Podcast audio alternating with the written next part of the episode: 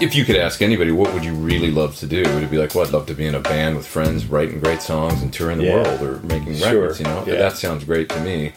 So I, I got to be a fly on the wall for some of that. You know, within 48 hours, I had played the famous uh, Jimi Hendrix burnt guitar that Frank owned, um, that he had uh, set on fire at the Miami Pop Festival. I'm lucky enough that I don't have to sound like David, you know.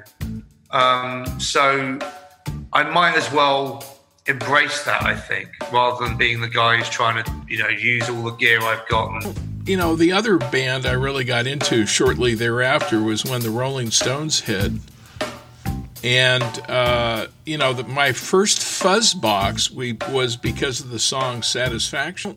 Basically, you know, I, I, I became a studio musician, and, and, you know, some of the highlights I played on, for example, The Spy Who Loved Me. So I got to play the James Bond theme, which was a great thrill.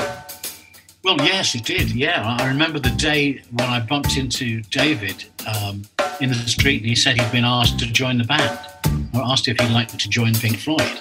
Yeah. uh, because they were having problems with, with Sid, and, you know, not. Um, well, basically, he'd go on stage and not play, just sit back to the audience.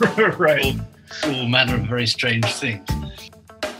The Guitar Hang Podcast with your host, John Stancorb.